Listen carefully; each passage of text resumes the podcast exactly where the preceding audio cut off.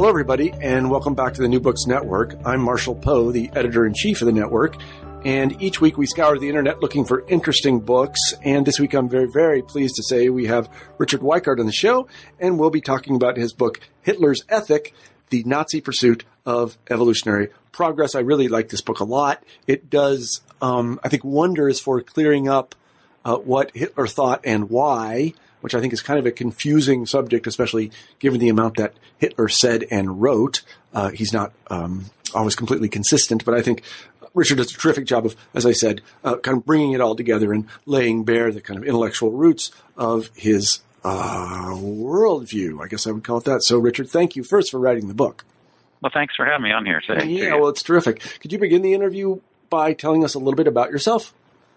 Yes, I'm a professor uh, history at uh, California State University, Stanislaus. Uh, I got my PhD at University of Iowa uh, in ni- 1994. Uh, and while I was working on my dissertation, I actually uh, wasn't really thinking much about the Nazi period per se. I mean, I studied it in the course of studying modern German history, of course, uh, but I was more focused on the late 19th century and intellectual history uh, there. Uh, and as I began doing some studies into uh, the history of Darwinism in the late 19th century, my dissertation was on how the socialists, especially the Marxists, uh, from Marx to Bernstein, received Darwinism. I began noticing that there were a lot of biologists, social thinkers who were trying to use Darwinism to repl- to establish a new kind of ethics to replace uh, Judeo-Christian ethics or even Kantian or utilitarian ethics with this new kind of evolutionary ethics. And so I became interested in that as a, as a research topic after I finished my dissertation. And so as I began researching that, I started finding out that a lot of the people who were uh, doing evolutionary ethics or writing about evolutionary ethics in early 19th century Germany were uh, eugenicists. Uh, and so that got me fascinated about uh, the intersection of bioethics uh, with uh, evolutionary ethics. And so that sort of turned my research uh, in a somewhat different direction mm-hmm. Uh, at that point. Uh, and so as I was teaching courses, I, I was teaching course here also on the, on the Nazi period and uh, teaching courses on European intellectual history, and I became interested and then fascinated about how this intersection took place between evolutionary ethics and eugenics, and then also euthanasia came into the scene, especially since one of the leading uh, German Darwinists was the first person in German discourse to propose killing the disabled uh, and gave evolutionary explanations for that. I became very fascinated with this this notion of evolutionary ethics and trying to see how it played itself out in late 19th and early 20th century Germany. Most of what I was looking at, though, was again still late 19th century. I wasn't really, and before World War One was really my focus at that point. Uh, so that was really where my uh, research was focused at that time. In fact, I thought uh, Nazism was sort of an overworked field, something I wasn't really wanting to get into at that point. Uh, so I sort of uh, got pushed kicking and screaming toward the, toward mm-hmm. the, the Nazi period uh, in some ways. But I began noticing the, the strong parallels between the evolutionary ethics that I was studying uh, in the late 19th century uh, and Nazi ideology. And so I wanted to then see, uh, did it really, was there really that uh, parallel, that resonation uh, between Nazi ideology and uh, some of the evolutionary ethics I was looking at. And of course, the, the answer to that, as I came to discover, was yes, there was. Mm-hmm. Another interesting thing took place, though, too, that was quite uh, striking was, uh, and this sort of brings it into sort of looking at contemporary issues. I was teaching a seminar in 1994 uh, 1995, I think it was, yeah, early 1995, about evolution, religion, and society. And in that, I read a, a book uh, with my class uh, by a philosopher named James Rachels, and the book is called Created from Animals The Moral Implications of Darwinism. Mm-hmm. And in that book, Rachels makes the philosophical argument that the Judeo-Christian sanctity of life ethic is dead because of Dar- because of Darwinism. I'm sorry to just break up uh, laughing. and that that's pretty funny. That position, by the way, is very close to the position of Peter Singer, who is an endowed chair at Princeton yeah, University in bioethics. Yeah, and Singer takes a very uh, similar position, although Singer hasn't written a whole book about it, but mm-hmm. he does on occasion, sprinkled throughout his writings, mention the fact that Darwinism should have already buried the Judeo-Christian sanctity of life ethic, and he's hoping that he now can deliver the final death blow to it, uh, and thus he uh, sanctions infanticide, euthanasia, yeah. abortion, uh, and also animal rights. Interestingly, all of which were things that, uh, or many of these were things that uh, actually have interesting parallels. And Singer, of course, uh, his parents were uh, his grandparents perished in the Holocaust, yeah. actually. Uh, so um, obviously, Singer's not a Nazi by as far stretch of the imagination, but still, there's some uh, some strange parallels yeah. going on here. So I, I, decided to explore this aspect of the bioethics and looking at the euthanasia and other kinds of issues and how these all played themselves out mm-hmm. relating to the Nazi period. Yeah. That's sort of how I came to. Uh, the book Hitler's Ethic. Now, actually, I wrote in 2004. I published uh, an earlier work called From Darwin to Hitler that looked at the late 19th century uh, and evolutionary ethics uh, and eugenics and racism in Germany uh, from the time of the 1860s, early 1860s, on up until World War One. And only the last chapter actually dealt with Hitler, but it did draw that connection then with mm-hmm. Hitler there right at the end, mm-hmm. Uh, sort of. And then Hitler's Ethic then takes that last chapter and expands it into full length uh, uh, piece. Mm-hmm. Well, you know, regarding Singer, I can tell you this after many years in academia, the best way to draw attention to yourself in academia is to say outrageous and probably untrue things. Mm-hmm. So, yeah. yeah. I don't do that, so nobody knows who I am. and I don't have an endowed chair at Princeton. Yeah. so, but I'm quite happy with my living here. Uh, yeah. So you've answered my question about why you wrote the book. One of the things I really like about the book is the very first chapter, and you ask a question which um, which I think should be asked at the beginning of every intellectual history, and that is why the heck should we believe the person about whom this book is? That is to say, why should we believe Hitler because we know he was a liar? I mean, he did lie a lot. I mean, we just know that. I mean, that's that's definitely true. So, and you asked this question. It's a really good question. I'd never thought about it. Why believe what he wrote when we know that he, in, a, in occasions, flat out lied? So, could you address that, please? Well, yeah, that's that's an interesting thing when you deal with the issue of propaganda. And I, you have to tease this out because there are two functions of propaganda which really run sometimes contrary to each other. I mean, sometimes they can run, sometimes they can dovetail, but other times they're contrary to each other. One one purpose of propaganda is to to gain support so you can gain power. I mean, that's one of the things that propaganda is for. In that case, you may be willing to lie and say all sorts of things that are false just because you're wanting to gain power so that you can implement whatever programs you, you're really interested in. The other uh, uh, purpose of propaganda, however, is to try to win the public over to your position. Uh, and so in that case, you're having to, you know, tell them what you really believe if you're trying to inculcate those ideas mm-hmm. in them. Mm-hmm. But it's difficult to tease those two things out and to decide when Hitler's doing one and when Hitler's doing the other. I mean, some places it's obvious, and I give this example in my book where uh, when Hitler is talking about how he's a man of peace, you know, obviously in the early 1930s, uh, especially after 1933 when he comes to power, he's uh, telling the world, "I'm a man of peace. I, yes, I'm against the Versailles Treaty, but I'm going to, you know, I'm going to go about this in a peaceful way to re- revise it." Uh, I wouldn't think of attacking anyone. And of course, he's saying that at the same time, he's telling in his private circles, and we know this again from memoirs and other things that we've had, diaries, like Goebbels' diaries that we have uh, access to after the fact. Uh, we know that at the same time, he's telling other people that yes, we need to launch an expansionist war and prepare for it. And of course, that's by his actions, we can look and see that he did that. So what I try to do uh, is I try to compare what he was saying in public with what he was saying in private. And even what he's saying in private isn't necessarily necessarily believable either. We need to be mm-hmm. very careful there too, because uh, sometimes he may just have been telling even private individuals what they were wanting to hear. Uh, but then also to compare with his actions, and I think that's where the, uh, the most important part is to see if it really comports with what he was doing in terms of his policies uh, there.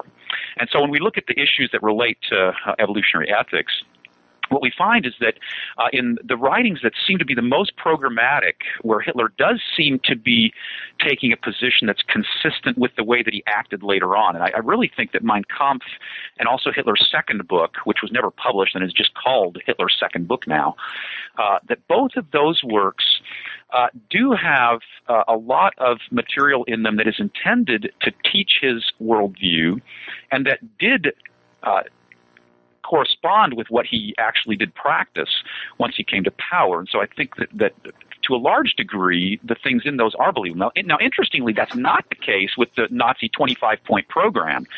In February 1920, the Nazi and Hitler uh, uh, let out and proclaimed what the Nazi 25 point program was.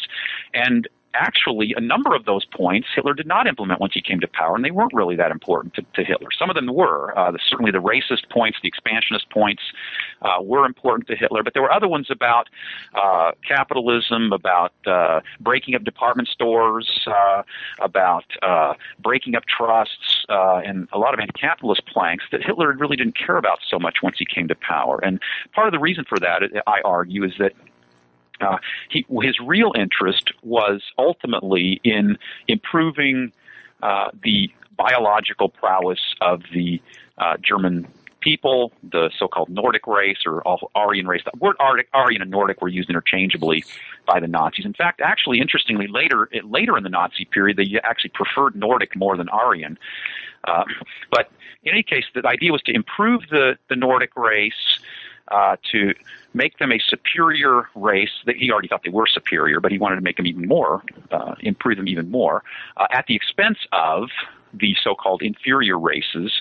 Uh, and of course, within the German population, that also worked itself out into a policy of trying to promote biological progress by eliminating the those with disabilities.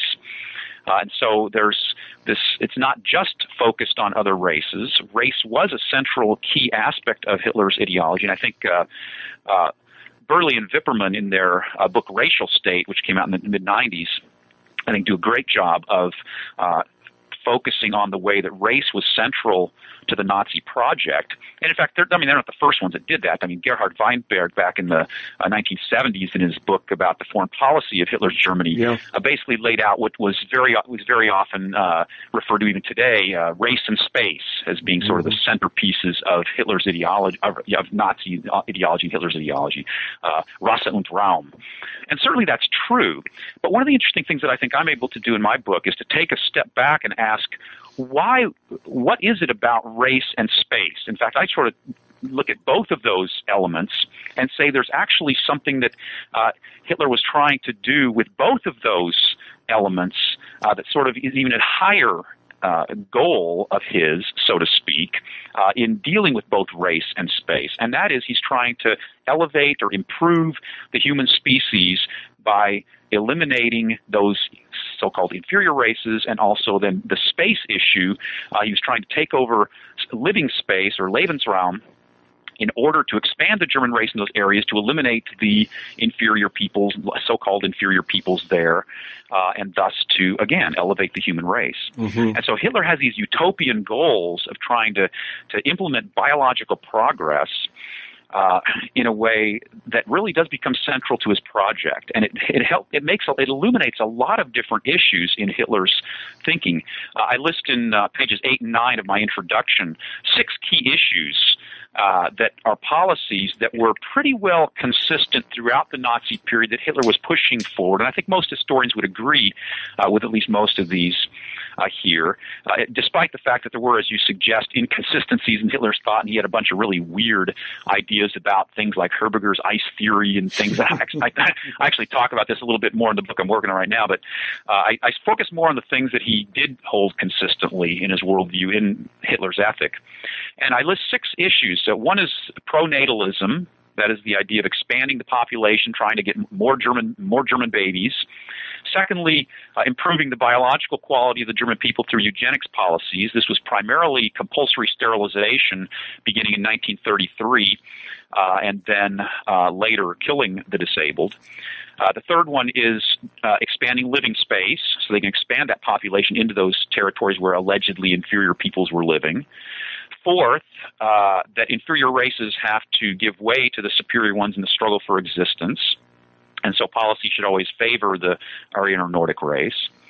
Fifthly, that the Jews are an inferior race, uh, not just physically and mentally, but especially morally. And that's an interesting thing that I uh, key in on a little bit. I'm not the first person who's done anything in this. Michael Berkowitz published a book called uh, The Crime of My Very Existence. I think it was 2007, somewhere around there, uh, where he talks about the fact that the, the Nazis viewed Jews as being born criminals, to use the term of uh, Cesar Lombroso, who was a 19th century uh, German psychiatrist uh, interestingly Jewish psychiatrist. who believed that certain people were born with criminal traits. Mm-hmm. Uh, and so Hitler saw the Jews in this way as being inherently immoral. And so, thus, ironically, Hitler thought that killing the Jews was a way to rid the world of immorality. So you get this really weird mm-hmm. uh, uh, twist here uh, in thinking that uh, the Aryans are supposedly more moral, according to Hitler, and the Jews are immoral, and thus by killing the Jews, you're actually advancing morality. Mm-hmm. And then the sixth point that I raise is that racial racial mixture uh, with inferior races has to cease because it leads to biological decline. That was a point that came out of Gobineau's uh, racial theory in the late 19th, uh, in the mid to late 19th century. Mm-hmm. Uh, that was becoming very popular in Germany by the early 20th century. Mm-hmm. Uh, that racial mixture was uh, inherently negative. Mm-hmm, mm-hmm. Well, let's let's stop right there. That's a good okay. uh, that's a good segue uh, to uh, the question of how did um, Hitler come by this worldview, this really racist or sort of I guess you might even call it well, social Darwinist worldview. And you mentioned Gobineau. Uh, it, uh, the, the, idea that the races uh, are different um, is, is a very old one, um, mm-hmm. especially in Western civilization. Uh, Gobineau is a, is a good example of someone who in the mid 19th century sort of codified what we think about it. Um, however, well, and I should also say that I know that there were efforts to explain why the, the races were putatively different. I mean, I, I, I, seem to remember from Montesquieu that there was something about climate or something. Yes, I don't remember what it was. Uh, yeah, Montesquieu did. Yeah, that's right. Exactly. Or there's, you know, there's some biblical explanations, Ham and all that. Um, but uh, the, the, what we have in the 19th century uh, after Gobineau, because I think I think Darwin published this later, is is the imposition of a new scientific theory that putatively explains differences in races. And then, as you point out, this gets worked up. So let's take it from its origins. Um, and, and those are in Darwin himself? Well, um, I would actually say that Darwin was incorporating a lot of the ideas that were already floating around too. I mean, Robert Knox, for example, in Britain was uh, an anatomist who was intensely racist and biological determinist uh, already in the 1840s, 1850s. Uh, so Darwin was sort of was sort of imbibing a lot of these things too. I mean, he's not the one that originated uh, racism. In fact, he's less racist than some of his contemporaries. Mm-hmm. And in fact, the Germans, uh, the German Darwinists, were actually more racist than Darwin was as well. Mm-hmm. Uh, Darwin, for instance, believed that humans were one species although he did believe that the races were unequal mentally and even morally. In fact, he actually does talk about the moral differences between uh, races. So Darwin clearly did believe in there being uh, racial different differences. Uh, but uh, Ernst Haeckel in Germany, who's the leading German Darwinist, uh, took this much further than Darwin did, uh, and so did a number of other German biologists and anthropologists uh, afterwards as well. Mm-hmm. Haeckel divided the human uh, species into, or actually, he claimed that the humans were actually 12 species. Well, actually, in one place it says 10, one place 12, but so he divided up differently at different times of his life, but 10 or 12 species. And he even claimed that they were so diverse that they should be divided into four separate genera. Uh, so he was really dividing the mm-hmm. humans uh, pretty radically, much, much more than Darwin mm-hmm. uh, had done. However, the basic idea was that some had evolved to higher levels than others. Mm-hmm. Uh, and certainly this was a view that uh, Hitler held. And interestingly, Hitler, in his uh, 1920 speech, he gave this uh, speech called Why Are We Anti Semites? And in that speech, he gives a very interesting evolutionary explanation of the development of morality. And since I'm interested in evolutionary ethics and, and focusing on evolutionary ethics has sort of caught my attention, he believed that the Nordic race had developed, had evolved to have greater morality because they had had greater what is called by biologists today selective pressure. That is, he thought they'd grown up in the north, northern regions during the ice ages, and during these ice ages, they had had to uh, band together and have more cooperation cooperation among themselves and work harder and have a higher higher work ethic in order to survive in these harsh conditions. Mm-hmm. Whereas the Semites were living in more uh, luxuriant, uh, more uh, warmer climates, thus didn't have to work as hard, didn't have to cooperate as much. And so this explains, then sort of gives an evolutionary explanation for why the uh, Aryans have a higher morality uh, than the Jews. Mm-hmm, mm-hmm. Uh, so that provides a really interesting spin on that from a moral perspective. Yeah, too. I mean, I guess I want to spend a little bit of time in just the sort of post-Darwinian era that is after Darwin and then to Hitler. Yep. And, and could you take us and give us a kind of intellectual genealogy of the idea sure. that there are separate races? Those races are in evolutionary competition, right. and there is some sort of group selection, and one through competition develops capacities that the other one does not. Right. Sorry, yeah. sorry, I got off the track. That's okay. Go ahead. Yeah. Okay. Um, yeah, actually, my book from Darwin to Hitler, I, de- I detail this, uh, and, and, I spend a lot. That's what most of my book is about. In yeah. fact, a lot of it is about. I have a whole chapter on uh, scientific racism, and then also uh, the racial struggle uh, there. Uh, but in the in the aftermath of uh, Darwin, there was a, there were a lot of biologists, but also a lot of social thinkers. There was Ludwig Gumplowicz, who was a, considered one of the early sociologists at the University of Graz in Austria, for example, who framed the idea idea of racial struggle. One of his books is actually entitled Racial Struggle. Uh, and, he, and although he wasn't quite as biologically determinist as some of the other ones, he did see uh, these ethnic groups or racial, racial groupings as being in this inherent uh, struggle for existence with each other. And of course, he was in the Austri- Austro-Hungarian Empire, where there was a lot of different ethnic groups that were competing politically at that time, and he sort of framed it in that kind of way.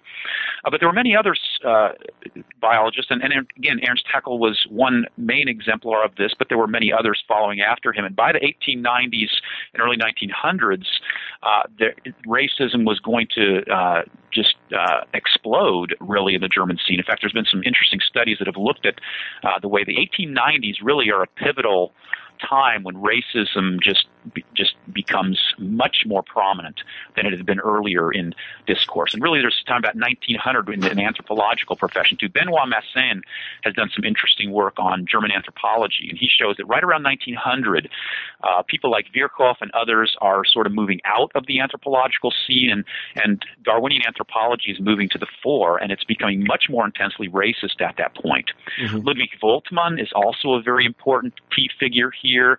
Uh, he was uh, he began publishing a journal in the right at the beginning of the 1900s. He published a uh, book called Political Anthropology in 1902 that was uh, part of the Krupp Prize competition, which was a prize competition, a quite lucrative one, in fact, uh, for the best answer to the question of how does Darwinism impact politics, essentially.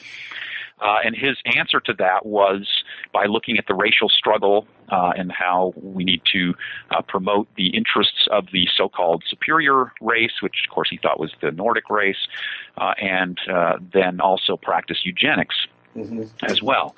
Uh, so these were just a few of the people. Theodor Fritsch also. Now this also got integrated into the anti-Semitic scene very strongly, especially by Theodor Fritsch, who was one of the leading anti-Semitic uh, publicists in the 1880s and thereafter. And in fact, he and Hitler actually corresponded a little bit, and so there were actually some direct connections with Hitler uh, between Theodor Fritsch and Hitler.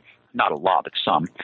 Uh, and Theodor Fritsch uh, framed the struggle between the Jews and the uh, Germans as being a struggle for existence. In fact, even the first one to do that, Wilhelm Marr, actually, who coined the term anti Semitism, uh, actually had also framed uh, anti Semitism as being a scientific pursuit, uh, not something based on religion, but based on race.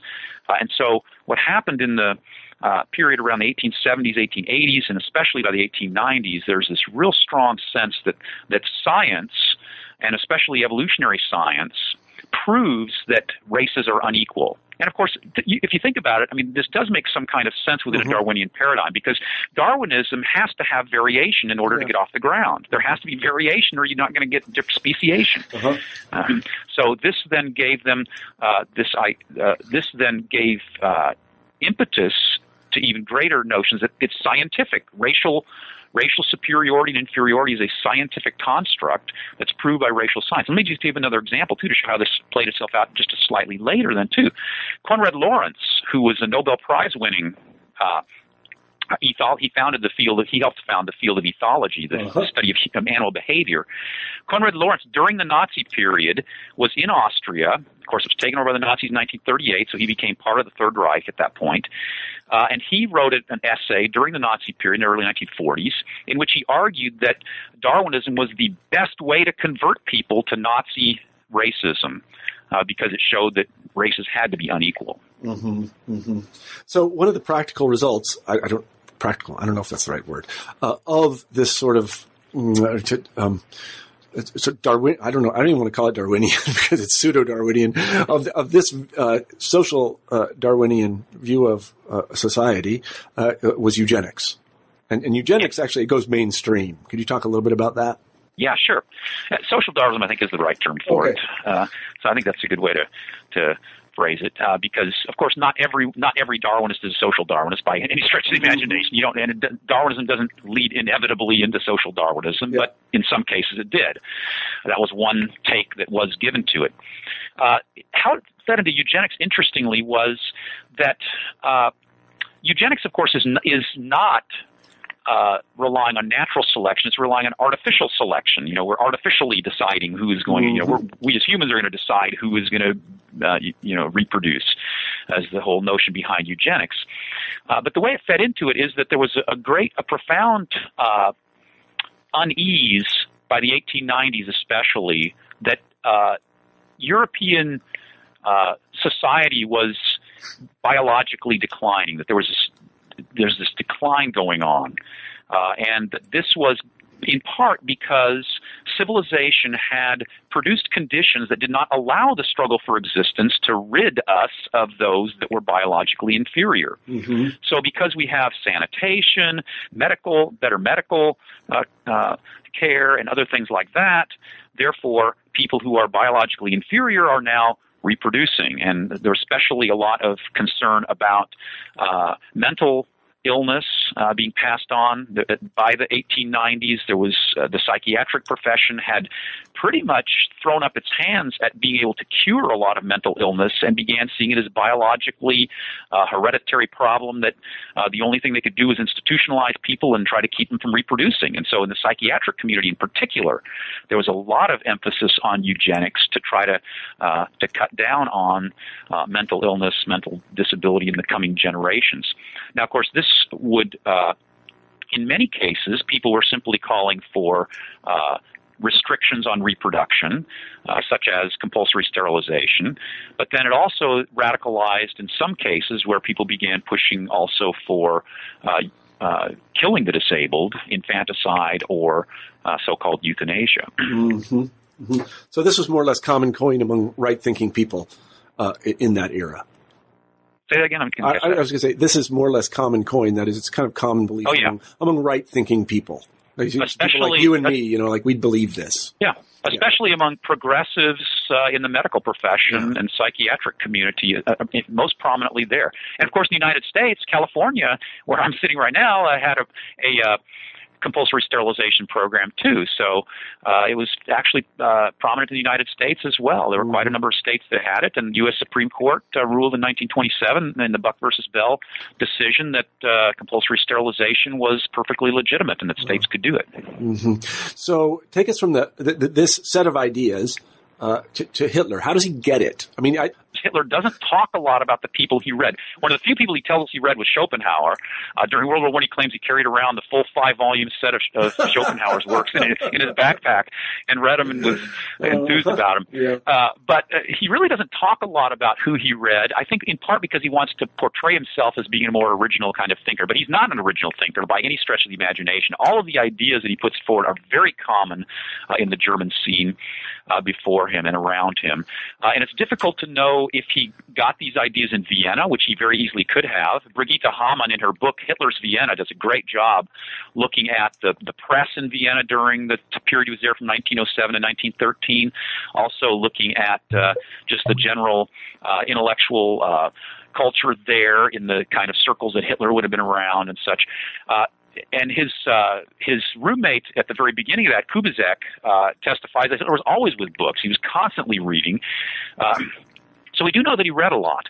Uh, now, what he read is another matter. And I think he probably read, and it seems that he probably did read more periodical stuff, newspapers. He probably got more of his stuff secondhand, third hand, uh, than directly from some of these uh, key thinkers. Uh, but there was certainly plenty of places he could have received these ideas from. There's one book that came out in the 1950s called "The Man Who Gave Hitler His Ideas." It actually is not published in English; it's published in German. Der Mann, Der Mann der uh, Hitler die Ideen gab, uh, which claims that Jörg Lanz von Liebenfels, who was a Viennese uh, occultist, uh, Ar- Aryan supremacist, uh, was the guy that gave Hitler all his ideas. And if you read Lanz von Liebenfels' works, which I have, uh, and compare them with Hitler's ideas, there are a lot of parallels. I mean, it's very striking the parallels there, and you can understand why someone would think that Hitler got his ideas from this guy. However, we don't have any strong evidence that Hitler ever read those things. It's possible. In fact, I think it's likely he may have.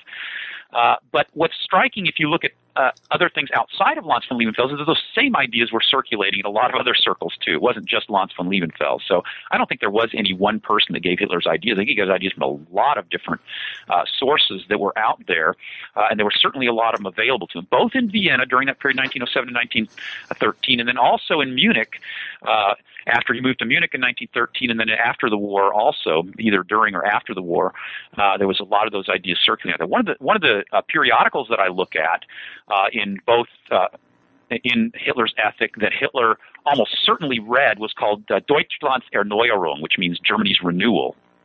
And in that, that periodical was published by a friend of Hitler's. It was edited by the man who was the main speaker at the first uh, meeting where Hitler spoke to the German Workers' Party, which became the National Socialist German Workers' Party. Uh, Hitler in 1922 sent out a circular message telling all his party members they should read this journal. Hitler actually published an article in it after the Völkischer Beobachter was banned after the beer hall putsch. So there's strong circumstantial evidence that Hitler read this journal. I mean, we know that he approved of it. We know, and if you read this journal, Deutschlands Erneuerung, which I have, uh, I haven't read obviously straight through every single copy, but I've read a lot of articles from it.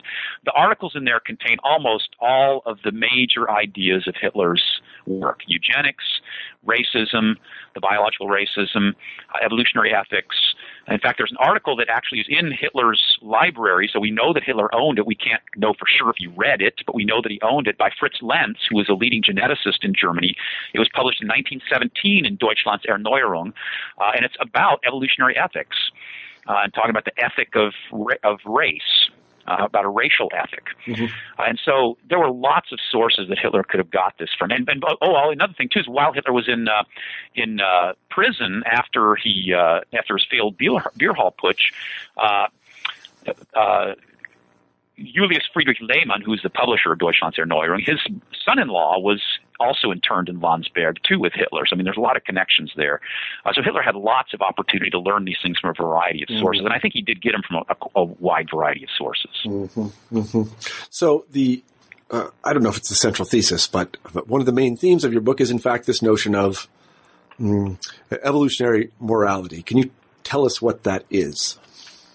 Yeah, it's basically well. Actually, there's two kinds. There's two kinds of uh, takes on this notion of evolution of morality. First of all, is that it, it, provides an explanation for where morality came, and I also I indicated that a little bit earlier in this talk, where I mentioned that Hitler thought that morality had evolved by the harsh conditions the Aryans were struggling against, and therefore they become more cooperative, and so that's an, ex, an evolutionary explanation for morality. But beyond that, and even more importantly, I think in Hitler's worldview, is his central focus in everything he was doing was to try to promote biological progress. And so, this notion that we can uh, that we need to uh, evolve humans to a higher level, uh, this is really animating a lot of what Hitler is about. Now, of course, one of the, the key things that's built into his particular view of evolutionary ethics that, that people who imbibe evolutionary ethics today would disagree with, because of course evolutionary ethics is, is actually in a resurgence mode today uh, since the 1970s. Uh, but of course, the versions of evolutionary ethics today are not racist like Hitler's was. Uh, so Hitler has this particular racist vision of evolutionary ethics that thinks that because the Nordic race is, is higher already, therefore one of the best ways to advance the human species is to destroy those who are inferior to the Nordic race, uh, and thus uh, expand the living space of the Nordic race out, and that then will promote biological mm-hmm, progress. Mm-hmm, I see. Well, one question that I had when reading this, I, I, certainly accept everything you said, and maybe Hitler never considered this, but I did, and that is it seems to jump the is-ought divide rather cavalierly. And that yes, is, it, does. It, it, may be the case that uh, uh, you know nations are struggling with one another uh, or have uh, heretofore. And it may even be the case that this uh, has resulted in uh, varying characteristics for those so so-called races. Uh, that's all is, but but that they should and that we have to, that that's a leap. So how, how does yes, he get? does he ever consider this, or how does he get there? I, I don't think he does ever consider it, and, and and I certainly agree with you about that. I mean, I think you're right. I think you're spot on. I mean, you got it right. But one thing that Hitler does do, and if you read uh, in reading Mein Kampf, and uh, a number of other uh, historians have noticed this as well. I mean, Hitler does believe that. Uh, morality is based on nature so I mean, he he does sort of address that in a sense, but he just sort of ignore ignores any counter arguments. He just mm-hmm. claims that it is based on nature, and you know, I'm, I'm not certain that this is the only reason why, but this sort of sinks into what the work I'm doing right now. I'm doing a book right now on Hitler's religion, uh, and in that, Hitler, I argue that Hitler was a pantheist in that book. Uh-huh. And so nature is God for Hitler. Uh-huh. So this means that for him, there is no is ought divide. Yeah is yeah.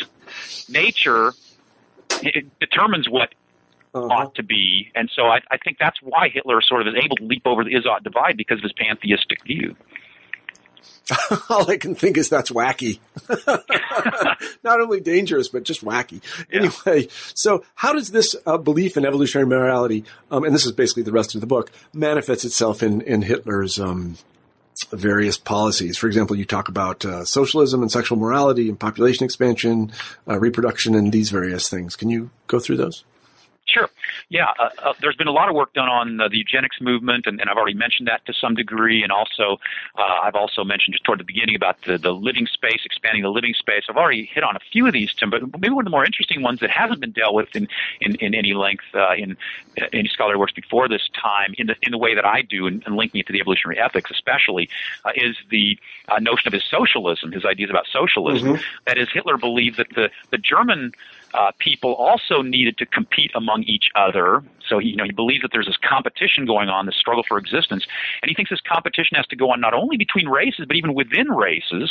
And so he actually does think, even though he sort of plays down a lot of time the inter-German competition in the sense of, you know, he's really wanting to focus that uh, most of his attention on the struggle for existence against the other races. So he's wanting to build this camaraderie among the, the German people. At the same time, his his notion of the leadership principle or the Führerprinzip uh, leads him to see that there does need to be competition within Germany too to who's going to become uh, part of that leadership too. And so there and so there is this then competition among Germans themselves for who's going to rise in the the thing, uh, uh, rise in the political sphere, social sphere, economic sphere, and such uh, to uh, be on top. And so there's this notion that competition is a good thing, and we need to to do everything we can to let that work. Now, one thing in terms of his socialism, though, because he believes it's biological biologically, it should be bi- biologically defined. He does want to try to introduce ways of leveling society so that everyone has an equal opportunity to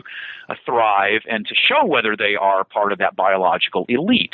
So that's why they want to promote uh, universal education, which they are actually already had, but uh, that was one thing that they were very interested in making it more uh, egalitarian in society. They were interested in uh, promoting uh, uh, uh, help to the indigent Germans as long as they're biologically, you know, have, have the right biological character. Uh, they wanted to sort of uh, iron out the socioeconomic inequalities that were not based on biology and wanting to make all of the inequalities to be based on biology. Mm-hmm. And so that's sort of one way that they sort of promoted. So they promoted a lot of different kind of policies uh, that also fed into eugenics movements, pronatalism. They tried to, they gave marriage loans uh, to healthy Germans uh, to try to promote mar- more early marriage so that they could uh, hopefully get more babies. Uh, as it turns out, it only worked marginally. Matter of fact, it probably really didn't. Probably it didn't work actually.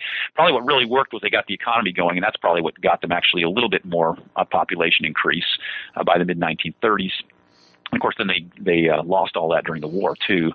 Uh, so the war actually obviously backfired on him.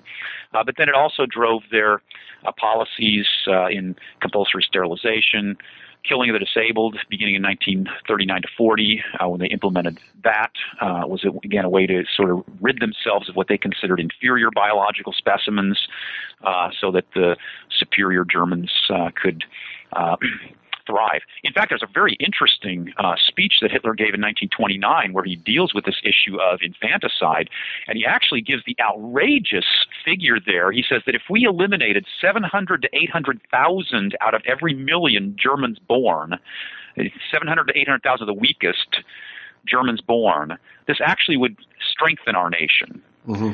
I mean, that's a pretty 70 to 80 percent elimination through infanticide is pretty. I don't think he was. I don't think was suggesting it as a as a uh, policy proposal, but still is pretty radical and still shows where his mindset was. I mm-hmm, think. Mm-hmm, mm-hmm. And then you talk about uh, war. Uh, obviously, he has this, this, this sort of grand plan um, that that, yes. is, that is that is uh, at least informed by this ideology. Can you talk a little bit about that?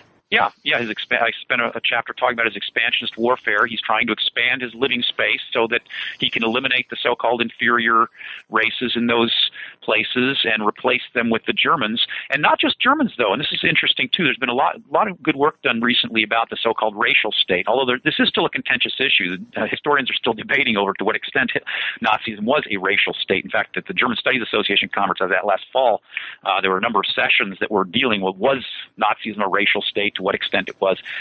Uh, I believe it was. I believe race was central, but basically, uh, it wasn't just the Jews that they were trying to eliminate from those places. Uh, ultimately, they wanted to eliminate the Slavs, the Gypsies. Obviously, they uh, targeted them uh, very strongly because they and and the the Jews and the Slavs. Uh, excuse me, the Jews and the Gypsies were targeted more than the Slavs because they were considered more inferior, more of a threat, and also they were considered to have more quote Asiatic elements. The Slavs were considered somewhat superior to the uh, Jews, but still inferior to the Nordic race, and so uh, they were uh, considered good for slave labor for the time, but ultimately they would get eliminated too in the long range uh, scheme of things.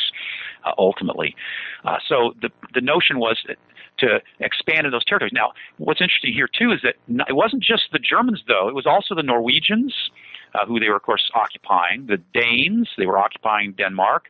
The Dutch, uh, and who are also defined as Nordic, they were also being defined as part of this racial community.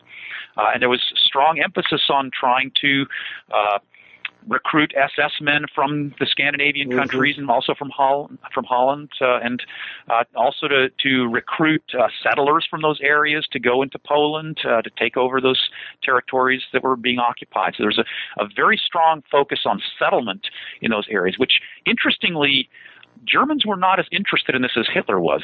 Hitler was very interested in this. The Germans mostly were not all that interested in it. Mm-hmm. Uh, and when we look at the German economy too, and I think Richard Bessel does a good job of this in his book Nazism and War, talking about this too. The German war, the German economy was completely focused in the 1930s on expansionism. Hitler wanted to get the economy going, not to provide more consumer goods for the people. And this becomes very clear by the 1937 when he initiates his four-year plan. The four-year plan, if you read the, the original plan that Hitler wrote out the original sketch of the plan for the four year plan. It's ba- it, it's completely focused on expansionism into areas to take over those territories for to spread German settlers in those areas. German agriculture is supposed to go there, uh, and this is all based on this idea of a racial struggle for existence going on. And there's a limited space. We need to expand the population. The only way to do that is to take over more land. Mm-hmm. So let's come to the Holocaust right now. And, and is there something special about the Jews for Hitler? Are they do they stand out for some reason? Yes, and it really doesn't have anything to do with evolutionary ethics, though. It just happened the, the Jews. Uh, by the 1870s, there's this secularized uh, form of anti Semitism that is taking over all of the old prejudices and stereotypes that the Jews have suffered under uh, for centuries, that, that has been born through the Christian anti Semitism, the centuries of that. And it's becoming secularized to define the, the Jews as a race. And so Hitler sees this the, the Jews and the Germans as being this racial competition. But part of the, the way this competition runs, the way that in Hitler's view, uh, is that the Jews are trying to dominate the German economy. They're trying to take control of the press. They're trying to take control of all the cultural aspects of German society. They're also trying to uh, intermarry and uh, intermingle their race with the Germans to undermine and destroy the German race. And there's also this international conspiracy going on. I mean, Hitler was a true believer in this international conspiracy idea uh, that Rosenberg and others uh, uh, especially brought to Germany with the Protocols of the Elders of Zion, which was brought to Germany by some Russian emigres. Uh, right about uh, right after 1919, 1920. Uh, and Hitler's a true believer in all of that. And so Hitler sees them as being racial enemies. And of course, he uses incredibly virulent language toward them. He calls them bacillus, he calls them uh, uh, uh, uh, parasites, uh, and all sorts of and all sorts of things like that, because he sees them as being a biological uh, entity that is in comp- biological competition with the German race. And so mm-hmm. the only way to deal with that is to eliminate them one way or another. And there's, of course, a lot of disputes among German historians as to when Hitler actually decided to eliminate them through killing, mass execution. It does seem likely that Hitler actually was trying early on to simply deport as many as possible uh, and would have probably been uh, satisfied with that. I mean, ultimately, it was a genocidal idea anyway because he sees this universal struggle for existence going on, which ultimately does have to result in the death to the infer- so-called inferior, uh, and then the thriving of the the superior. Mm-hmm. But it's not clear that Hitler wanted thought he was going to do that, you know, in in the you know, within the first few years or even right at the beginning of the war. Uh, and when the war broke out in 1939, Hitler was even talking at that point about sort of having reservations similar to like American Indian reservations being set up in eastern Poland, uh, where the Jews are going to get sent uh, uh-huh. there. Yeah. And then, of course, the Madagascar plan. There's this Madagascar plan at 1.2 that the SS is hatching to try to send all the Jews to Madagascar. But again, these still were ultimately genocidal in the sense that it, it, it's not clear that they were going to kill the Jews immediately, uh, but it still was the notion that eventually they're going to die off. Yeah, uh, yeah. yeah. Um, I have a couple of sort of final questions. Um, okay. One of them is, uh, to what degree, and maybe this is an impossible question, did uh, sort of ordinary Germans, ordinary Germans, that's a phrase that German historians like to use. I never know quite know what it means, but um, ordinary Germans, did, did they buy into this? Do they think that this was something that ought to be done? Eugenics and, you know, Lebensraum and, yeah. and, and, you know, killing the Jews and, and, and, you know, subjugating the Slavs yeah. and so on and so forth. That's a great question, and we're still working on that. I think uh, to a large degree. I'll say a couple things about it, though. One, I think uh, uh, there, uh, Peter Fritzsche, an interesting book called Germans into Nazis, talks about the role of nationalism in recruiting people to Nazism in the period between World War I and 1933.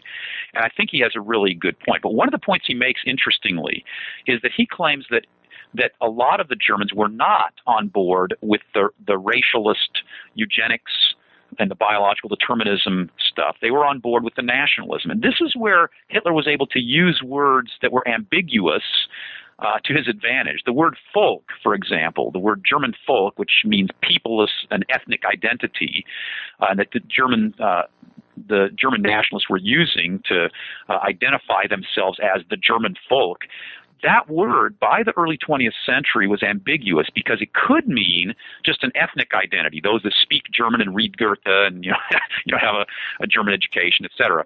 But it also had come to mean by that time uh, a racial identity. And again, this is why Hitler, once World War II breaks out, he's actually very willing to uh, allow the Norwegians, the Danes, uh, the Dutch into his Volksgemeinschaft, his people's community. Uh, because for him, the folk isn't defined by whether you speak German. For Hitler, the folk is defined by whether you are part of the Nordic race at least what he thinks of the Nordic race. Again, that was there was that was ill defined too. That was a problem for them to define too. But still, they at least thought they could define it as being the, the German race. Mm-hmm. So uh, there were a lot of people who were not on board with all of those ideas. On the other hand, there were a lot of intellectual elites, especially in the medical profession, who were. And what's striking, if you read like uh, Ulf Schmidt's recent biography of Karl Brandt, for example, or there's some really good work that's been done recently on medical ethics. Uh, Andreas Frewer and some of his students, Florian Bruns is one, have written some interesting stuff on medical ethics under the Nazi period. And they pretty much uh, confirm the kind of position that I take by showing the role of social Darwinism and uh, and such in the the medical ethics of the uh, of the doctors who were there during the Nazi period. And this is why, just to give you one kind of example, after the Americans had liberated a uh, insane asylum in Bavaria, I forgot, I, am thinking it was Kaufbeuren, but I could be wrong, maybe somewhere else. Uh, the physician, the psychiatrist there continued killing the disabled. They continued the program of killing the disabled after it was already liberated, mm.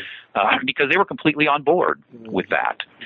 And when Hitler gave the orders to to carry out the killing of the disabled, uh, the people he assigned that task were completely uh, sympathetic, not only sympathetic, but uh, very zealous uh, to go out and do that. Mm. Uh, so there were enough people on board that uh, they were able to do it.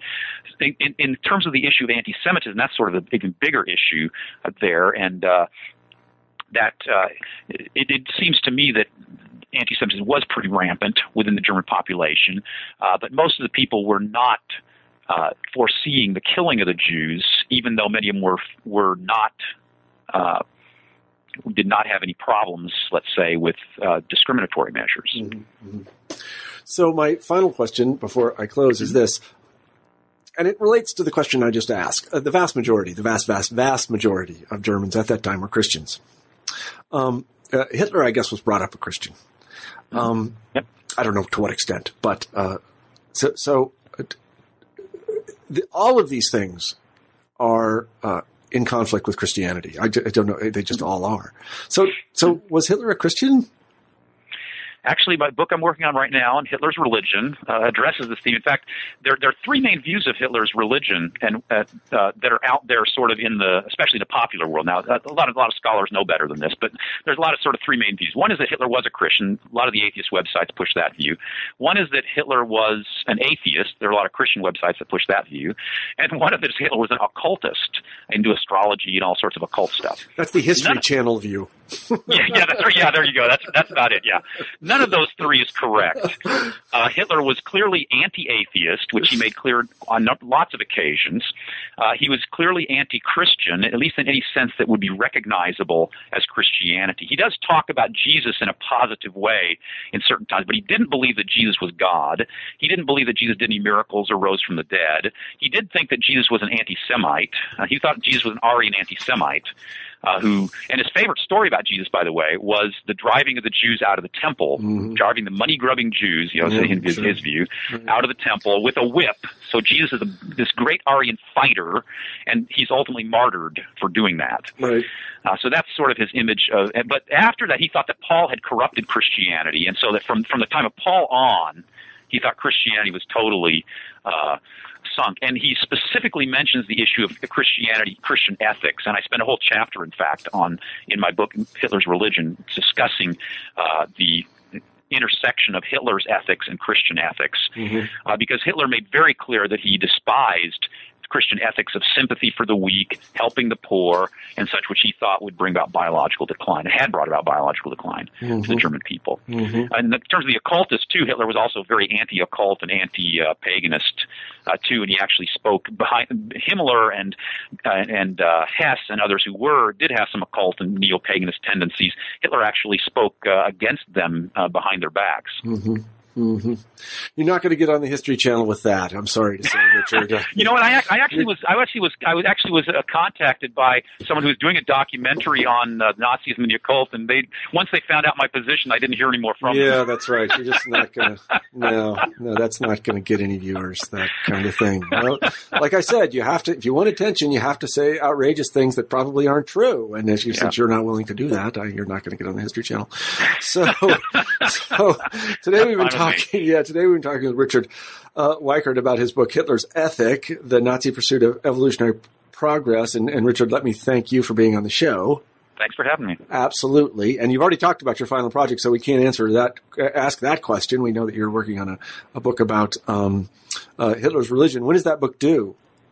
Uh, I've got the manuscript, a, rough draft of the manuscript done, so I'm hoping maybe it'll hit the shelves within maybe I don't know two years, two years, a year and a half, two years, something like that. That's takes time to revise. I have to revise it still. I've sent yeah. it out to some scholars to get some feedback mm-hmm. now, so I'm waiting for to hear back. I'll, right. I'll wait to hear back right. from them. Well, I hope we get to have you back on when that's done. I'm sure I'll read that book. That'd be great. It's very yeah. interesting. So thank you for being on the show. Thanks for having me. And let me say to everyone who listens to this podcast and the other podcasts on the New Books Network, thank you very much for listening in, and I hope you have a great week.